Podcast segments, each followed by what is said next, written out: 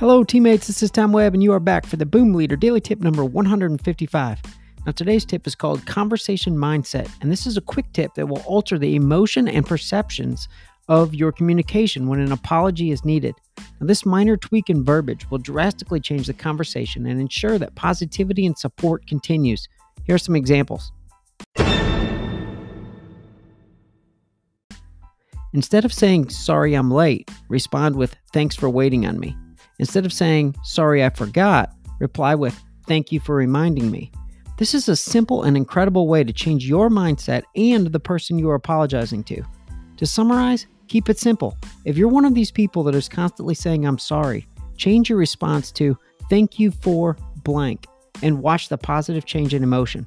I have a big day planned for today, and I can't wait to share it. So meet me back here tomorrow, and we'll team up again. Have a good one.